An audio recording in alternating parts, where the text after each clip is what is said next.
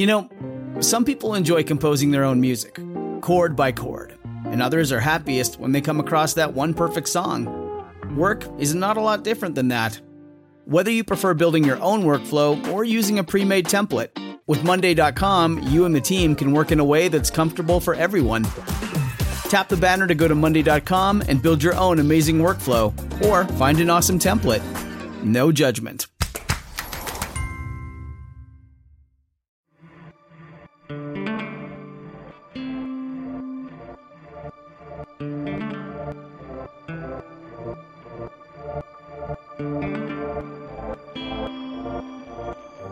To Dig, a history podcast.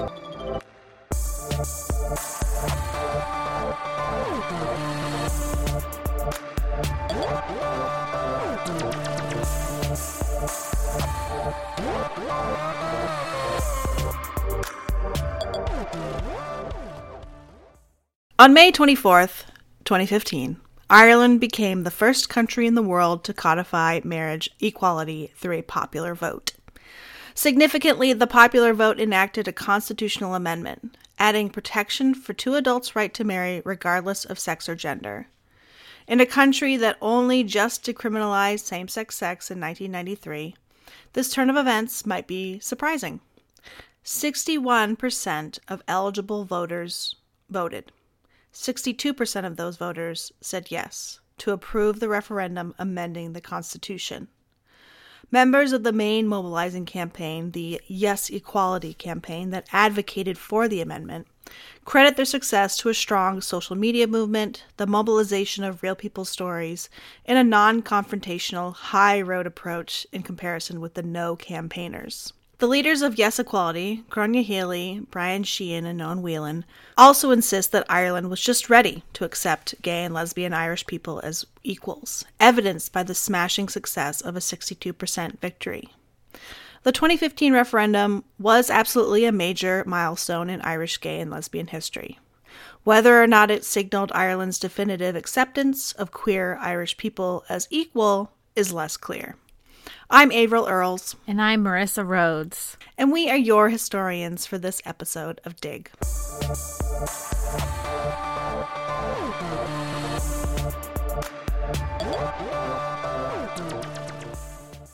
2020 was a crazy year, and we could not have done what we do without you, listeners.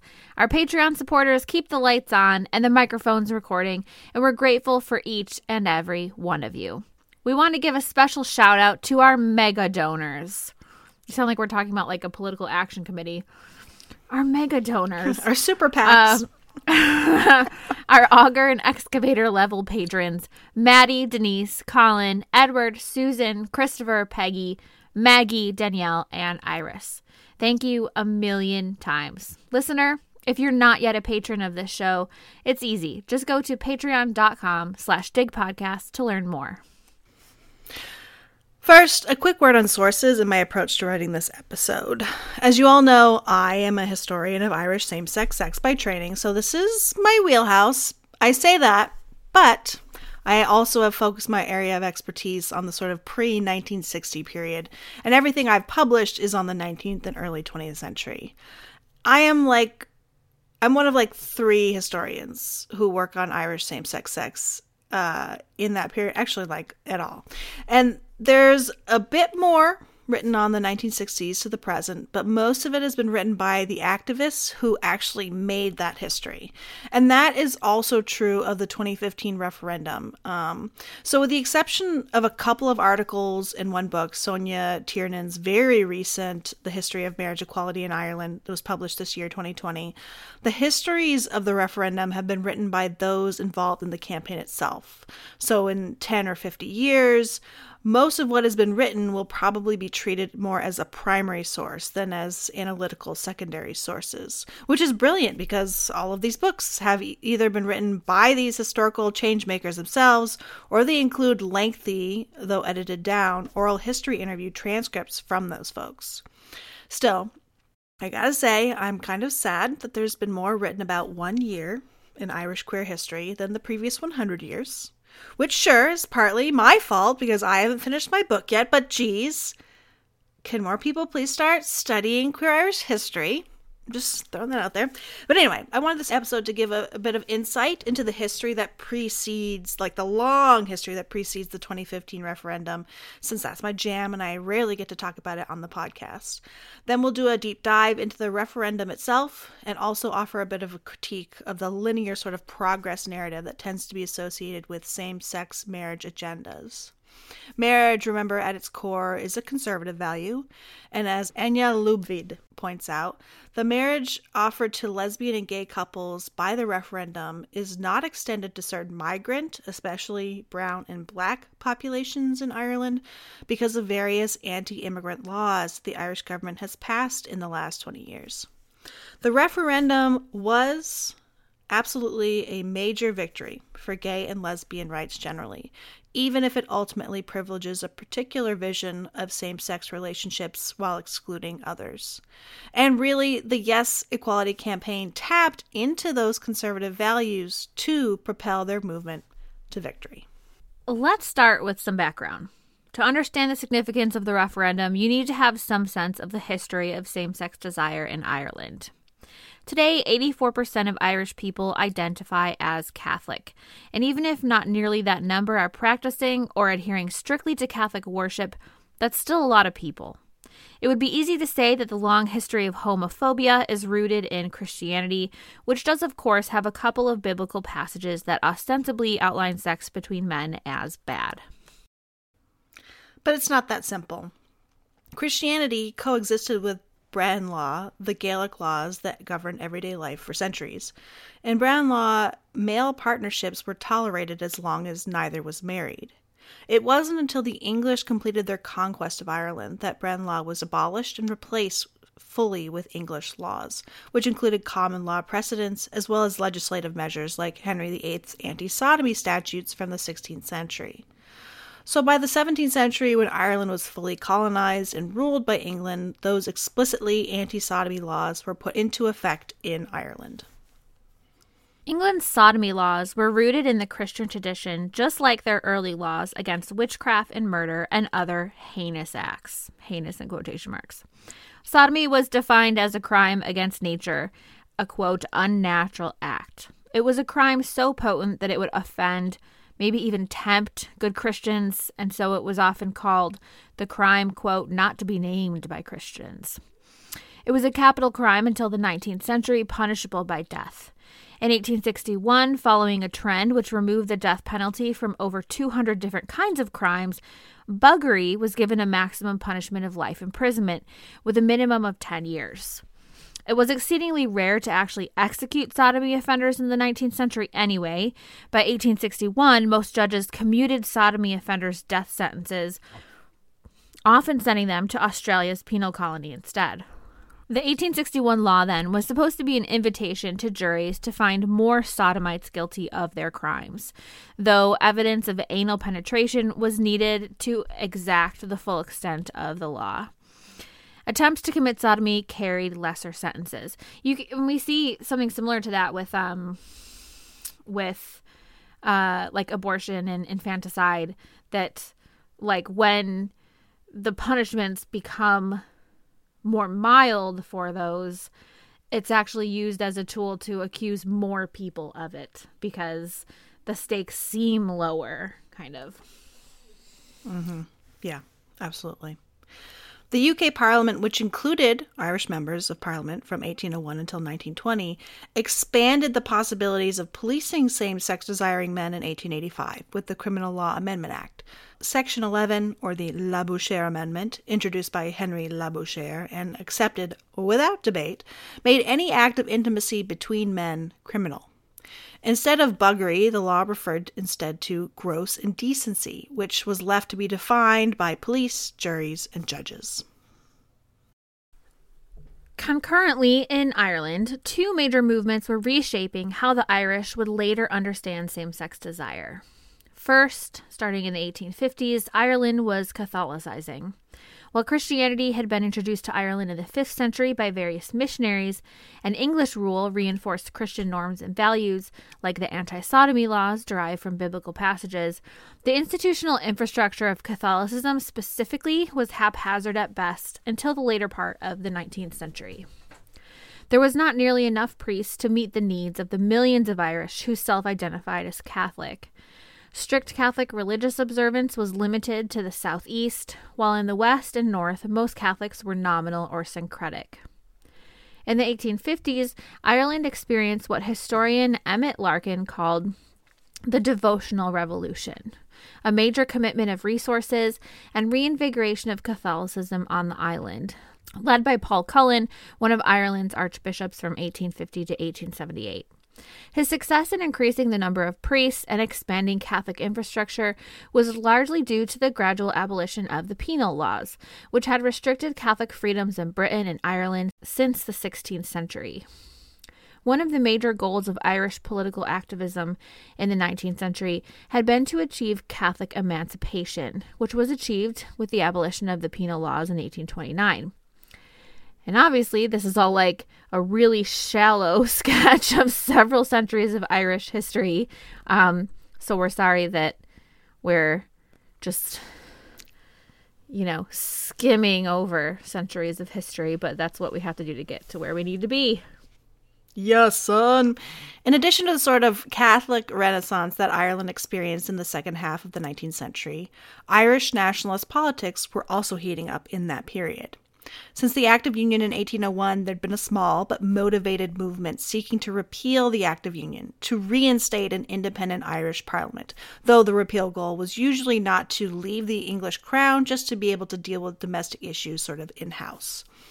The English insisted the, that the Irish were too barbaric to self govern, which seemed to be confirmed regularly by violent uprisings 1798, 1848, 1867, the 1880s, and pretty steady agrarian resistance to absentee landlords, unfair rent hikes on and evictions of tenant farmers, and, oh, right, like the famine, right? Regardless of the righteousness of Irish uprisings, some of which were fabulously socialist at their core. Ugh, I just love studying Irish uprisings. Um, these people, they were like true revolutionaries. Uh, but non state sanctioned violence was perceived by the British as obviously unrespectable. With the rise of the British middle class and respectability ideology, self governance was not a right, but a privilege one earned by becoming more English. So Irish nationalist politicians had to play the game. Leaders like Isaac Butt and Charles Stewart Parnell and William O'Brien dressed the part, they went to the right schools, walked and talked the right kind of parliamentary lingo, and tried to effect change through legislative pressure in a unified Irish parliamentary party voting bloc. But they also had to keep the love and votes of their Irish constituents, so they played that game too. Parnell founded the Land League and was seen as the leader of the land wars in the 1880s, which supported uh, tenant farmers and ad- advocated for fair rents, free sale of land to those who worked it, and fixity of tenure. And as the English politicians and presses lamented how violent and barbaric the Irish were, the Irish had to hit back in kind. One of the key tactics that Irish politicians and nationalist newspaper editors used was to highlight the immorality of the English as evidence that the English had no right to rule the Irish. Irish politicians and newspapers focused specifically on England's sexual immorality. Tim Healy, a member of the parliament and writer for the nationalist newspaper United Ireland, once called out a fellow English MP for living with his wife before they were married. Ooh. Living in sin. Uh, well, not really. It was an open secret, except Healy said it in a parliamentary session, which was then recorded and published with the rest of the transcript. Irish newspapers highlighted the higher rates of immorality in England, from morally suspect behavior like divorce. Oh my god, it's. ah! Oh no! The horror, the horror! To actual sex crimes like bigamy and rape. Bigamy is. Alright, well. Well, yeah, it's a sex crime. I mean, it is, but if marriage didn't exist, then it wouldn't be anything. Um, you may recall from Ave's episode on the Dublin Castle scandal that the number one crime that the Irish nationalists loved to capitalize on was sodomy.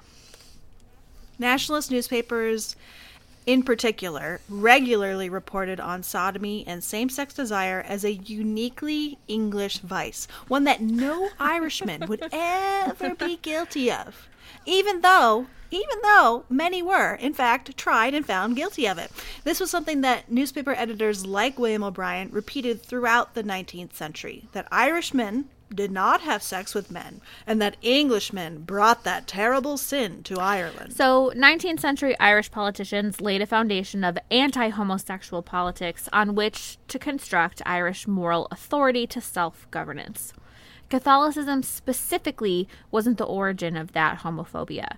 Most of the major Irish politicians were themselves Protestant, and the late 19th century nationalist movement was equally non sectarian, despite representing a Catholic majority country.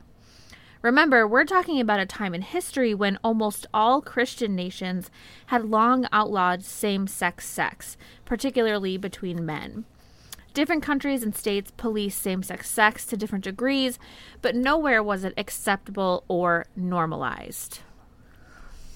Right. And of course, you have the complications that, like, psychology and sexology introduced to Irish and British understandings of same sex desire, which is all happening more or less at the same time that all of this anti homosexual nationalist politics was going on. But that is a story for another day.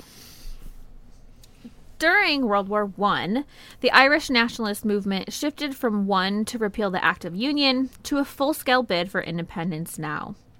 At some point, Ave will have to update and re release her episode on Roger Casement and the Easter Rising of 1916, which definitely complicates the nationalist politics narrative.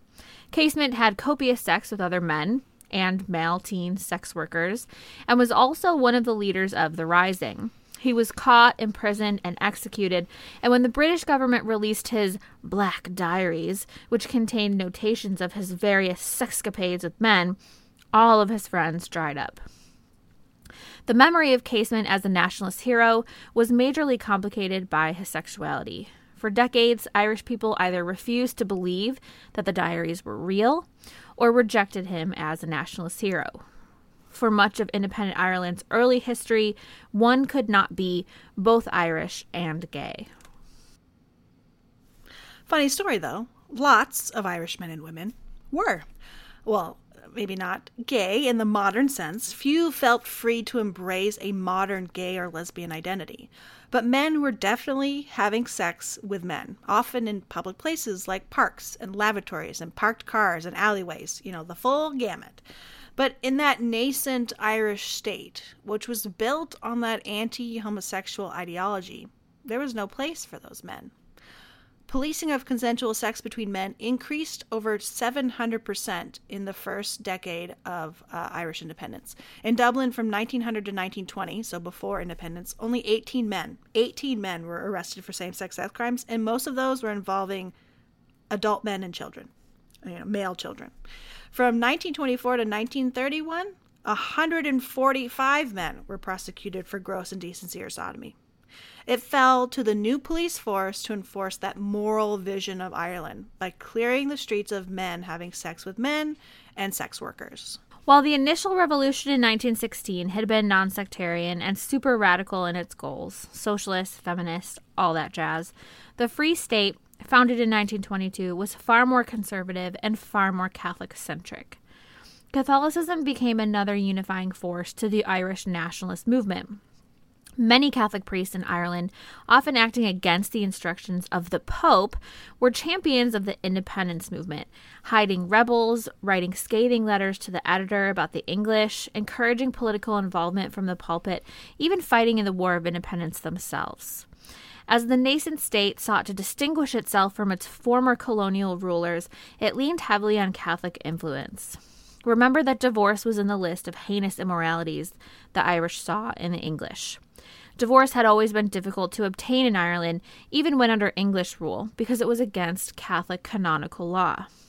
By 1937, the new constitution, written by Eamon de Valera, explicitly outlawed divorce, asserted that a woman's place was in the home, raising children, that the family unit, as cherished by the Catholic Church, was foundational to the state, and that the Catholic Church itself had a special place in Ireland. De Valera did not give over so much power to the church as to make it the official state religion, but only just barely. To be gay and Irish was really horrible throughout the 20th century, which is not to say that that's not true of most North American and European states at this time, but Ireland was not growing or urbanizing or industrializing the way that, that Britain or the US or Germany were. There were no bustling metropolises into which young queer people could disappear, get jobs that paid enough to get out from under the thumb of conservative families, and meet people like them and develop community. Dublin was the city, the only city. Cork and Galway may as well have been villages because everyone knew everyone's business, and that fostered informal policing and self policing, more effective at curbing same sex sex than any formal policing that the Garda could ever hope to do. And the Garda also took their job seriously. While the actual concerted policing efforts came in waves, some years they'd arrest and take to trial only one or two men in Dublin. Other years, it could be 50 men arrested in a few months' time. They harassed and threatened and intimidated men and women who transgressed gender boundaries. The bar scene had to change regularly so as not to attract too much attention. If you were attacked or robbed by a sexual partner, you'd be lucky if you weren't arrested on the spot when reporting to the Gardaí. In 1982, Charles Self, an Englishman who worked for the RTE, was attacked and killed in his home in Monkstown, Ireland. His murder remains unsolved to this day. According to Jim Cusack, quote, old fashioned homophobic bigotry on the part of some Gardaí not involved in the investigation towards the gay community in the early 80s may well have played a part in the failure to solve Dublin's most high profile gay killing in 1982, end quote. The Garda got hold of Self's contacts book and immediately started harassing the men in it. A community of men who were barely out to each other were suddenly under police scrutiny. Brian Sheehan, who was interviewed by Charlie Bird about his life as a gay man in Ireland, said, quote, The police turned up at your home, at your place of work to interview you, and suddenly, and that's a, a lot of where the pro- profound mistrust of the police came from, is that a whole community who couldn't be open because they were illegally suddenly felt that the state, through the arms of the police, were out to get them. I have no idea if it's true, but I heard a number of times people say that specific people died by suicide because they were under intolerable pressure in their own lives, and suddenly the police were turning up. And the police did it to intimidate. So the culture was, it was okay, it was a bit like the heavy gang were out raiding houses and, you know, turning up at people who were suspected of being in the IRA. So it was the same kind of approach to people who were in Charlie's self circle of friends and wider. And it literally terrified people, you know? And certainly by mid century Ireland, the widespread Catholicism was compounding the state sanctioned homophobia. By 1988, over 85% of Irish Catholics reported attending Mass at least once per month. Priests shamed parishioners from the pulpit and the confession box for all their sexual desires, regardless of the object of affection. Masturbation, premarital sex, and same sex sex were surefire ways to damn your eternal soul to hell. Parents were discouraged from discussing sex with their children, lest it stir their passions. Children got Catholic moral education in the church run state schools for decades, but anything resembling actual sex education wasn't even on the table in schools until 1994. According to one student who completed Ireland's relationships and sexuality education, quote, when RSE came in at the end of the 80s and early 90s, it wasn't boom time, but there was, you know, that was the whole reaction to cases of infanticide. So, therefore, you know, it was typical Ireland. It wasn't that it was planned and systematic, it was a crisis response to a crisis situation. End quote. And even that program, when finally introduced, was deeply problematic, focusing on disembodied uteruses and spermatozoa rather than teaching students about their bodies and paths to sexual wellness. Sex was censored, both formally, you know, banned books and movies and art and all the good stuff, and informally, in families and schools and churches. You were lucky if you had worldly siblings or friends to instruct you on the mechanics of sex. Too many teen girls got pregnant, died from botched abortions, illegal botched abortions, were locked away in Magdalen laundries only to have their babies taken from them and given to American or British adoptive parents, or murdered their unwanted babies. And of course, same sex desiring men continued to be arrested and harassed by the Garda well into the 1980s. Like the Lavender Scare in the US, there was a mid century hunt for gross indecency offenders in the summer of 1950, when police systematically arrested 49 men who hooked up in public lavatories in Dublin. But unlike the US or Britain, there was no saving grace or a mid century homophile movement in Ireland. There was no Mattachine Society or Daughters of Bilitis like in the US, nor a government inquiry into the suffering of same sex desiring people like Britain's Wolfenden Report. The formal and informal policing created a culture of fear and self loathing for decades until the success of gay rights campaigns across the world inspired Irish men and women to stand up for their own rights. In the wake of Stonewall, the Compton cafeteria riots, and the UK decriminalization of same sex sex in the late 1960s, Irish activists formed their own organizations with goals to liberate queer Irish people and decriminalize same sex sex.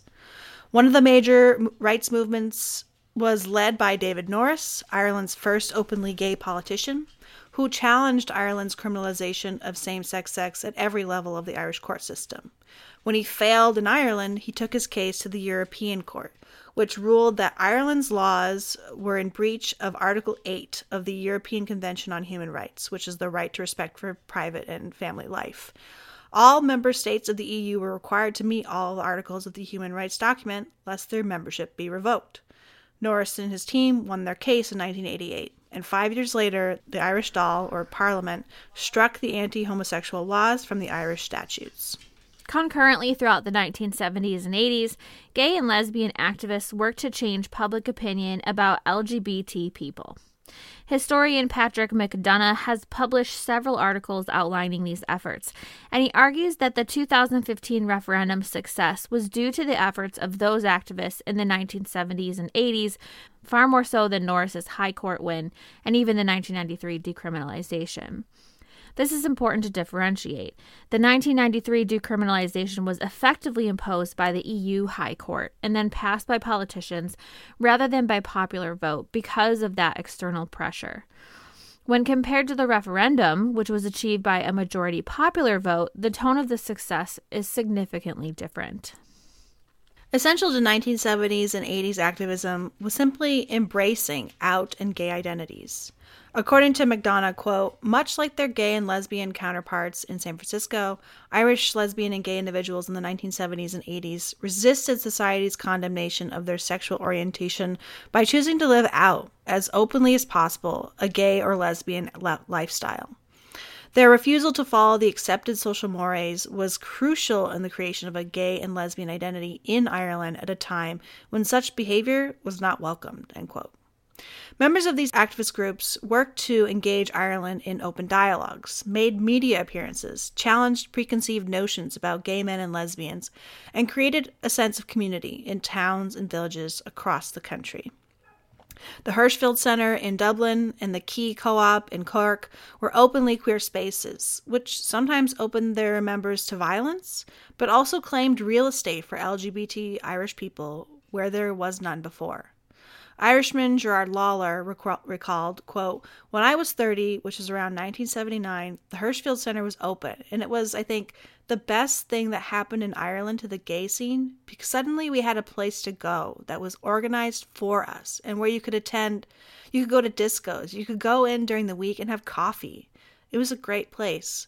What most of us, of course, enjoyed was the discos on the Friday and Saturday nights at the weekends. They were excellent and they were just a wonderful, friendly atmosphere and a great place for gay people to go to. Between 1975 and 2015, dozens of LGBTQ community and support groups and organizations formed. Those involved with the Yes Equality campaign represent only a tiny fraction. Some were and are mostly social clubs, organizing events and getaways and festivals for queer Irish folks. Some had or have mostly political goals. All strive to improve the lives and expand the rights of Ireland's LGBT citizens and to improve relations with Ireland's profoundly heteronormative citizens.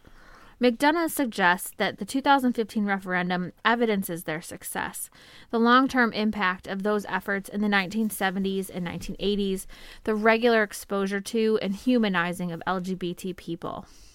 Sensational celebrities like Rory O'Neill, whose drag stage name is Panti Bliss, have appeared on talk shows and at Ireland's many festivals. A number of popular politicians have come out as gay or run for office already out. Between 2017 and just recently, Leo Varadkar, who came out publicly in 2015 while he was health minister, was the first openly gay Taoiseach of Ireland. These efforts to change Irish perceptions of lesbian and gay people have undoubtedly been successful to some degree. Charlie Bird's collection of oral histories, which include men and women who came out to families and friends in the 80s, 90s, and aughts, early aughts, are largely positive. Fathers and mothers who tell children, You'll always be my son or daughter, I love you. Sisters and brothers who hug their siblings and say, Of course you are, I love you. And while the work of the activists in the 70s and 80s may have paved the way for the positive coming out stories, there are just as many imperfect stories. Mothers who cry and ask what they did wrong, a father who tells his son that being gay is a lonely life and he never wanted that for him. Much of the successes and failures can be chalked up to family dynamics, but undoubtedly one has to consider the societal pressures and perceptions that would lead a parent to fear that a daughter who seeks love from another woman could not find happiness. In January 2014, Rory O'Neill appeared on the RTE show The Saturday Night Show, quote, talking about what it felt like to be gay in Ireland. He said that despite the positive change in attitude toward gay people, there remain some, particularly in the public eye, who are really horrible and mean about gays. The show's host asked O'Neill to name those public figures, and though he hesitated, O'Neill said, quote, Oh, well, the obvious ones. You know, Breda O'Brien today. Oh my god, you know, banging on about gay priests and all. The usual suspects, the John Waters and all those people, the Iona Institute crowd, end quote. As the authors of Ireland Says Yes put it, all hell broke loose in the wake of what folks called Pantigate. The Iona Institute sued RTE for defamation for letting O'Neill's accusation that the Iona Institute was homophobic air on television. RTE apologized to the Iona Institute and paid them damages, which really enraged a lot of people. There were protests outside RTE headquarters in Dublin. On social media, letters to the editor and the like, people asked how one was supposed to challenge homophobia if one was not allowed to say when something or someone was being homophobic. Significantly, Noel Whelan, who would go on to be one of the leaders of the Yes Equality campaign and thus set the tone for the campaign, wrote in the Irish Times, quote, In their anxiety to advance the issue of gay rights, some liberals indeed are seeking to set aside the basic tenets of free speech, and that his worry at this early stage of the campaign is that the intolerance shown by some liberal advocates on the issue will undermine the prospect of achieving constitutional reform, end quote. We'll get what that meant for the Yes Equality campaign in a minute. Um, I wanted to share the deeply rooted challenges and these imperfections in this longer history of uh, experiences and perceptions of same sex sex to give perspective to the 2015 referendum. I personally will never forget in 2013, just two years before this momentous vote, when I was at the National Archives in Ireland, I was requesting all these court records, obviously sodomy and gross indecency cases that I'd identified through the state books. And one day, after several weeks of bringing up these folders of documents, one of the workers asked me what I was looking for. When I said same sex sex, he his eyes just kind of like got really wide and he just stopped talking to me and sort of backed up really slowly and then like scurried over to his mates and I presume to tell them what the crazy American girl was up to. Same sex sex. What? Ugh. Well into the 1990s, including after decriminalization, Frommer's Guide to Ireland, the famous guidebook series, cautioned LGBT visitors to be discreet in rural parts of the country, and even in Dublin and Cork, outside of the gay friendly South Great George's Street or Temple Bar. Gay bashings were all too common in the 1980s and 1990s Ireland, and as suggested by the Charles Self case, the Garda were not always helpful to gay victims of violence. So I think that a yes on the marriage equality referendum was never a sure thing. Um, stigma still lingers in Ireland. All the more reason, though, that what the Yes Equality folks did deserves recognition. The Yes Equality campaign was a coalition effort of three key Irish rights groups the Irish Council for Civil Liberties, the Gay and Lesbian Equality Network, and Marriage Equality. The Irish Council for Civil Liberties takes on a wide range of causes, not specifically gay and lesbian rights issues. GLEN is an Irish gay and lesbian rights group that has been around since 1988 and built upon with David Norris's European Human Rights Court win to decriminalize homosexuality. They'd been active throughout the 1990s, lobbying for workplace equality for lesbian and gay people, which they succeeded in through legislation in 1998, and full protection in the provision of goods and services passed in 2000. Marriage Equality was explicitly a group that was, shocker, pushing for marriage equality. they initially approached the issue through the courts, attempting in 2004 to challenge Ireland's Internal Revenue's refusal to recognize Catherine Zappone and Anne Louise Gilligan's Canadian marriage license. Their legal battle was continuously unsuccessful, but they became the leading group dedicated to marriage equality. GLEN had worked with parliamentarians to pass a civil unions bill in 2010. The members of marriage equality were never going to be satisfied with a civil unions bill. In 2011, after the Civil Partnerships Bill passed, Marriage Equality launched a Just Love campaign, partly according to Sonja Tiernan, to ensure that activists did not become complacent after the implementation of civil partnerships. When Yes Equality came together in 2014, their mission too was marriage. Anything else would mark same sex couples as second class citizens. The three organizations were first pulled together in 2013 when Ireland held its first ever constitutional convention to address much needed updates to the 1937 Constitution. While Ireland's constitution had been amended some 30 plus times since 1937, the 2012 coalition government between Fine Gael and the Labour Party was predicated on a pledge to organize a constitutional convention. The convention was to meet at least eight times between 2012 and 2014 and make recommendations for potential amendments on a range of issues. I actually think the other issues that were debated and recommended during the convention are super interesting and maybe worth returning to at some point. Um, they included reducing the voting age to 17, and they uh, they actually recommended 16, which I thought was really interesting, uh, although that has not been pursued. Review of the Dáil electoral system, citizens resident outside the state the right to vote in presidential elections at Irish embassies in or other uh, or like mail-in ballots instead of having to return home to do it. Uh, amending the clause on the role of women in the home and encouraging greater participation of women in public life, increasing the participation of women in politics, removal of the offense of blasphemy from the Constitution, which was a criminal act, blasphemy. Blast, so early modern. Oh, I know. Yep. hmm and uh, following the completion of the above reports, such other relevant constitutional amendments that might be recommended.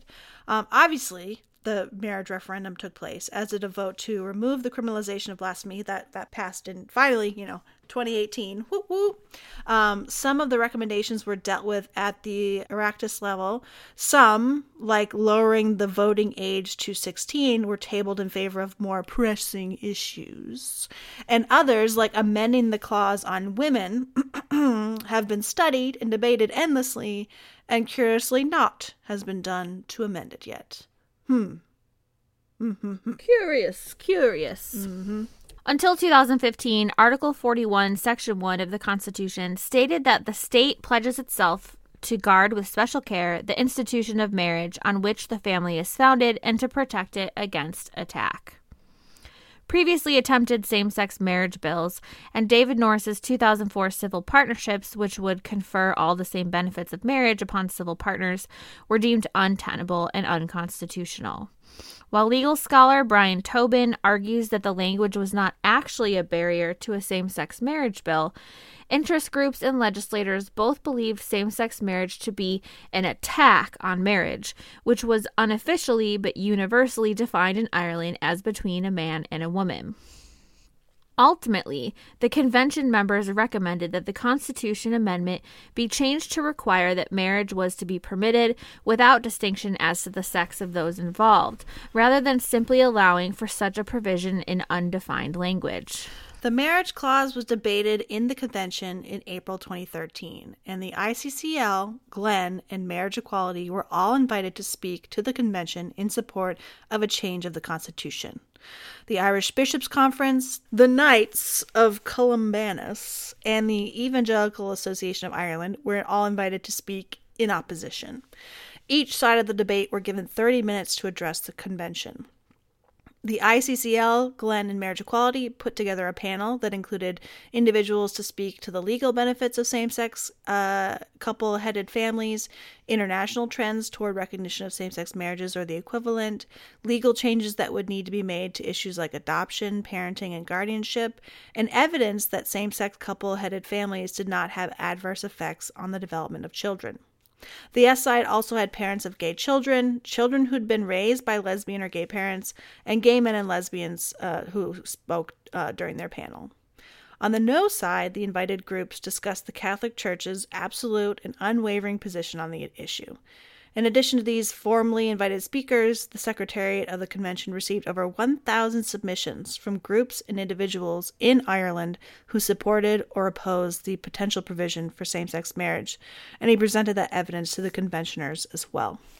The convention voted overwhelmingly with the yes side. According to Una Mullally, 79% voted to change the Constitution, 78% favored mandatory wording that would provide for the protection of marriage without distinction as to sex in the Constitution, and 81% voted for the state to enact laws that would protect the children, parents, and guardianship in same sex couple headed households. Ross Golden Bannon, one of the panelists on the yes side, remembered, quote, We were leaving, and this very elderly conventioner, one of the 100, this very elderly man was leaving. And he was so infirm that he had to hold onto the banisters to go down the stairs. He stopped and he grabbed my arm and he said, This is your republic too. This is your republic too. I voted for you. And I was just completely overwhelmed. Completely overwhelmed that a man of his age had come so far and felt so strongly about us being really part of the Republic. I was just blown away, and people have a lot of stories like that. End quote. Few of the convention's debates had such a decisive set of recommendations and votes supporting the recommendations. The government had committed to responding to convention recommendations within four months. In August, the Taoiseach announced that a vote to amend the Constitution would take place in spring 2015. The referendum would introduce language protecting marriage between two people without distinction to sex. The three organizations that had led the panel discussion at the convention reconvened to start mobilizing the Irish vote in favor of the marriage equality referendum. Marriage Equality, GLEN, and ICCL got to work in autumn 2014 to map out their game plan, establish a social media presence for their cause, and form a steering committee. They shopped around for a campaign name and identity for a while, rejecting anything that was too confrontational or explicitly queer. No rainbow flags or intertwined Venus and Mars symbols here. They went with the bold Yes Equality with a logo in primary colors. According to the co-authors of Ireland Says Yes, who are also the co-chairs of the Yes Equality campaign, quote, it did not identify the campaign as lesbian or gay or LGBT, but identified it as the collective values of Irish people. It would not be about them, lesbian and gay couples, isolated, apart from, not fully integrated with their broader families and communities. This campaign would create an identity in which everyone could see themselves and the values they would be happy to stand up and vote for. The campaign did not have a lot of money, but they had grassroots potential. They pulled in various college campus groups to push a sort of Obama esque rock the vote vibe, because only 19% of those under 25 had voted in the Senate referendum in October 2013. They mobilized social media and key hashtags to make their messages viral without spending precious euros on advertising. They encouraged individuals and the small LGBTQ support and social groups across the country in every little town and village to engage their neighbors in conversations. They implored young people to call their grannies and ask them to vote yes. Building on the success of the personal stories at the Constitutional Convention, they launched the I'm Voting Yes, Ask Me Why campaign. Rather than standing on street corners and shouting at people to vote yes, they tried to engage the fence sitters in conversations to create opportunities for empathy. As one commentator noted, the Catholic hierarchy and other opposition groups campaigned from the head. Theologically, philosophically, same sex marriage defied the church's rules, while the yes side campaigned from the heart. Every vote was personal. It's almost like the personal is political. Almost. So, thanks, second wave feminists. in addition to the Yes Equality group, Fine Gael and Labour were openly and collectively in support of the referendum, as were numerous Irish celebrities like Colin Farrell and Bono and country music star Daniel O'Donnell. Individual members of Fianna Fáil were supportive, also supportive of the referendum, though not the party as a whole. When the Yes Equality team officially launched their campaign in March 2015, they had to obviously wait for the government to announce the actual date of the vote, which would be in May. It was attended by the Tánaiste, Joan Burton, Labour Party Minister Alex White, Fianna Fáil Senator Avril Power. and Fine Gael Minister James Reilly. Notably, however, Avril Power resigned from Fianna Fáil because of their failure to collectively support the referendum. And though the Catholic Church as an institution was obviously opposed to the referendum institutionally, uh, a number of individual priests came out publicly that they would be voting yes and urged their parishioners to do the same. They, in turn, were lambasted by parishioners who opposed that position as well as the hierarchy. Mm, hierarchy. Hmm. The Yes side really made a massive effort to corral all their support under one umbrella even at times trying to censor actions that could be construed as too confrontational or rebellious. According to Healy and Sheehan, the co chairs of Yes Equality, they didn't wish to control all the content that was produced in support of the campaign, and they couldn't. But they did play, quote, a part in moderating the tone of the debate and coverage on social media, intervening where it could. At a press conference that took place in late April, the day after the website of Pro Life Youth Defense Group had been hacked and pro marriage equality messages placed on it, Gráinne criticized the hackers, saying that those who engaged in such activity were of no assistance to the marriage equality cause. At about the same time, many Twitter users began replacing the photos on their accounts with a photo of a prominent no campaigner, Breda O'Brien, overlaid with the Vote Yes Twibbon. Yes Equality staff contacted those they knew, asking them to change them back again, and once more sent out the word, both online and offline, that this kind of behavior was counterproductive. While acknowledging the frustration many felt, especially at tweets from some of those opposed to the referendum that were deliberately provocative, Yes Equality encouraged its own activists towards positive messaging. End quote. Despite attempts to manage the tone of the campaign, of course, this was a highly emotional vote, and both sides attacked with vigor. According to one BBC article, activists from the no camp said that they were regularly shouted down by their yes side opponents, while LGBT campaigners say they have been subjected to demeaning posters and pamphlets, including one that likened voting for same sex marriage to voting for Sharia law. The Alliance for the Defense of the Family and Marriage distributed leaflets that instructed readers that same sex desiring people get cancer earlier in life, that same sex marriage was short lived and promiscuous, and that persecution of Christians would surely follow a yes vote the Iona Institute, which tried to peddle decades old studies of single parent households as evidence that same sex marriages were bad for children, and commissioned a legal brief to assess how the referendum would impact the quote unquote government's ability to roll back the Children and Family Relationships Act of 2015, which provided more legal protections to same sex couples, including adoption rights. Ultimately, the uh, no side campaign on the basis that their definition of marriage and family were the only or correct definition of marriage or family, as demonstrated in the Irish Catholic Bishops' Conference publication, Why Marriage Matters.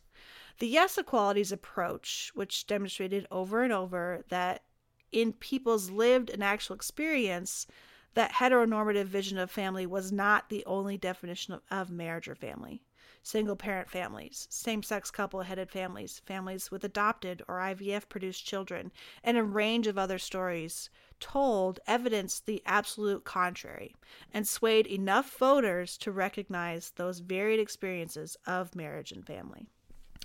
The polls opened at 7 a.m. on May 22nd, 2015. According to Sonja Tiernan, quote, voting turnout was remarkably high for a referendum, with 60.52% of those entitled to vote showing up at polling stations around the country. This was, in fact, the highest recorded turnout since November 1995, when 62.2% turnout was recorded for the divorce referendum. End quote.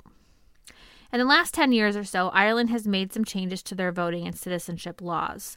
Irish citizenship is obtained through birth, descent, marriage to an Irish citizen, or through naturalization. Birth, in this case, means being born to an Irish parent. So, jus sanguinis rather than jus soli, like we have in the US, which is being born on American soil. Mm-hmm. Right. So, this means that non EU immigrants born in Ireland have to go through the process of naturalization to get citizenship. Which is remarkably hard, of course. Mm-hmm. Citizenship by descent is interesting, as people who have one or more Irish grandparents can claim Irish citizenship, even if they've never been to Ireland themselves. Those eligible to vote are citizens who've not been living abroad for more than 18 months and who declare that they intend to return at some point. There were no options for those voters to do mail in, so they had to fly home in order to cast votes. According to Tiernan, thousands did. There were 72,000 mentions of hashtag home to vote on Twitter on May 22nd and 23rd. When the vote tallies started rolling in, the Yes Equality campaigners were nervous. Most of the polls were projecting in their favor, but the no campaigners were very effective in their use of the silent no to strike fear in the hearts of the yes side. The silent no.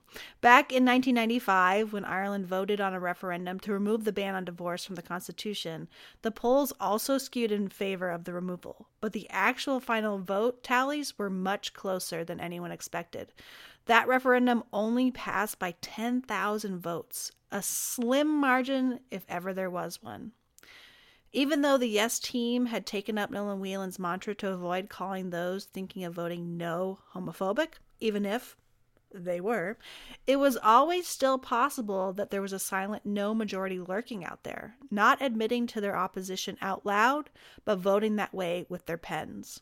But in the end, the yes side did not need to worry. Only one constituency across the country had a no majority Roscommon South Leitrim, which had a 51% majority, a difference of less than 4,000 people. 1,935,907 ballots were counted. 1,201,607 voted yes. Following the referendum, the Oireachtas passed a civil marriage bill, nullifying the lesser 2010 Civil Partnerships Bill, and Ireland made some history. Marriage between two individuals is fundamentally a conservative way to imagine and define families and sexual relationships. The way that Healy and Sheehan and Whelan describe their own campaign for marriage equality in Ireland, this Yes Equality campaign, is itself also very conservative in nature. It resembles more the sort of homophile movements of the 1950s in the US and Britain, which projected a sort of heteronormative, homonormative passing. When the Mattachine Society protested in Washington, D.C., they dressed in the uniform of the white middle class suits and slicked back hair for the men, dresses and lipstick for the women. Even as they protested, they did so in a non confrontational way, as if to say, hey, we're just like you straight people. We just want that suburban American dream that you all want. Oh, and of course, for our very existence to not be a crime, of course. Ireland is a country where 84% of its population still identifies as Catholic, even if not nearly that number are practicing. The opposition to the vote was led primarily by Catholic priests and Catholic adjacent groups like the Iona Institute. I'm sure I don't need to remind you that as recently as October 2020, the very best that Pope Francis could do was affirm that God's gay children deserve civil unions, but never marriage. As John Herschel has shown, regular church attendance has decreased significantly since the mid 1990s. Attendance has decreased steadily as Ireland's GDP per capita has increased. GDP per capita rose from about 13,500 US dollars in 1988 to over 35,000 US dollars in 2005, whereas church attendance has gone from 85% to less than 60% reporting monthly attendance. While those numbers were trending opposite, Ireland finally came to terms with the open secrets and actual secrets of their church's abuses. The Magdalene laundries, child sex abuse, priests with illegitimate children all over the country. Blind obedience to the church and its representatives has clearly decreased. Whether improved economic circumstances or the earth shattering revelations of the church's abuses came first may be a chicken or egg situation. Whatever the case, both sets of circumstances seem to have decreased Ireland's blind faith in the pulpit. But shockingly, I mean to us at least, neither has fully obliterated Ireland's ties to Catholicism. According to the 2011 census data, still more than 67% of Roman Catholics attend church at least once per month, with 41% attending weekly. That number spiked considerably during the 2007 economic crisis. It'll be interesting to see the numbers from the 2021 Faith Survey to gain some perspective on how numbers have fared in the wake of the 2015 marriage equality referendum and the 2018 abortion vote. We will have to follow up this episode next year with the actual data, but I'm going to pose my hypothesis now, put it out there in the world, and trademark it. I think that the actual church attendance numbers will be pretty steady. Not just because the 39% of the eligible Irish population didn't vote at all, and that those were like all the Catholics. There's little chance that the non voters, those 39% of the population, were also the people who are now like attending Mass weekly. On the contrary, I'd guess that there were many weekly attenders on both sides of the vote. I think that if we consider the way that the Yes Equality organization framed their campaign and sidestepped the theological implications in favor of the empathy, sympathy vote and equal rights narrative, it makes sense that even some of the most faithful would have voted yes. The Yes campaign had a couple, uh, not many, mind you, Catholic priests to speak on their behalf, and lots of Christian leaders more generally. They built their campaign on the idea that marriage is an expression of love, and questions like, why would you deny me or my children the right to have that with the people we love, right? They talked about peddling away from the queer politics to the family centric politics that are, after all, at the core of Irish Catholicism. According to Anya Loveait, same sex marriage is deeply homo normalizing because it offers a means to incorporate select LGBT people into a key state and nation making technologies that have deep roots in conquest, empire, and war, and moreover depends on and reproduces normative gender, racialized inequalities, and economic disparities. End quote. In the Irish case, homo normalizing is achieved under the umbrella of normative family units. The family is a literal section heading in the Irish Constitution and is an institution protected by the state. The family is a literal section heading in the Irish Constitution and is an institution protected by the state. This referendum only tweaked the model a tiny bit, still permitting only a two person marriage, still encouraging nuclear family units, still empowering an orthodox view of social organization. The 2015 referendum was a victory. We are not suggesting otherwise. But it's always important to ask for whom is this a victory? And if, when there are people left behind, when victory is just for some, or when victory reproduces systems of oppression, it's the victor's job to recognize that and challenge that and maybe work to dismantle that. So, just a thought. Thanks for listening. Be sure you can follow us on Facebook and Twitter at dig underscore history. You can join our exclusively inclusive Facebook group, Dig History Pod Squad, a place to share your history finds and favorite memes and revel in the glory of a community of historians. And if you're interested in supporting the show, you can become a patron and make a monthly contribution at patreon.com slash digpodcast or visit our swag store on TeePublic to bedeck yourself in cozy witchy sweatshirts and penis tree mugs. Thanks to all who supported us in 2020 and to all our new listeners. Welcome to the show. Thanks for listening. Bye. Bye. This podcast was produced by the historians of Dig Elizabeth Garner Masarik, Sarah Handley Cousins, Marissa Rhodes, and me, Averill Earls. Thanks for listening. By their unwanted babies. Wait, And of course, same by sex their are. unwanted babies? Oh, sorry, I should just say, or murdered Oh, their okay. unwanted babies. Sensational celebrities like Rory O'Neill, whose drag stage name is Pant Panti Bliss. Is it Panti Bliss? That's cute. I like that. Yes. Twibbin. Yeah, I guess. Twitter ribbon, right? Is that what that means? I have no idea. I've never seen that word before. Without spreading precious Spending. euros, precious, Pre- precious euros. Significantly. Sig- Hmm, you said it the way that I spelled it. Oh my god, so there's like tons of gay people in Australia? um, quote, same sex marriage is deeply. that wasn't the word I expected. Same sex marriage is deeply. Oh, okay. No. Homo normalizing. I thought it was hormonalizing. And I was like, wait, what? okay. Wow.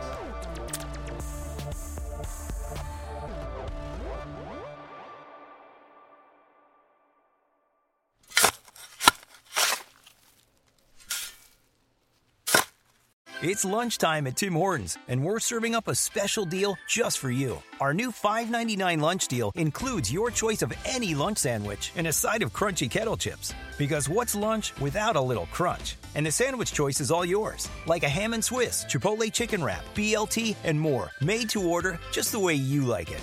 Tim Hortons' new lunch deal. Simple, delicious, and just $5.99. Now that's a good deal. Only at your neighborhood Tim's. U.S. only. Price and participation vary. Terms apply.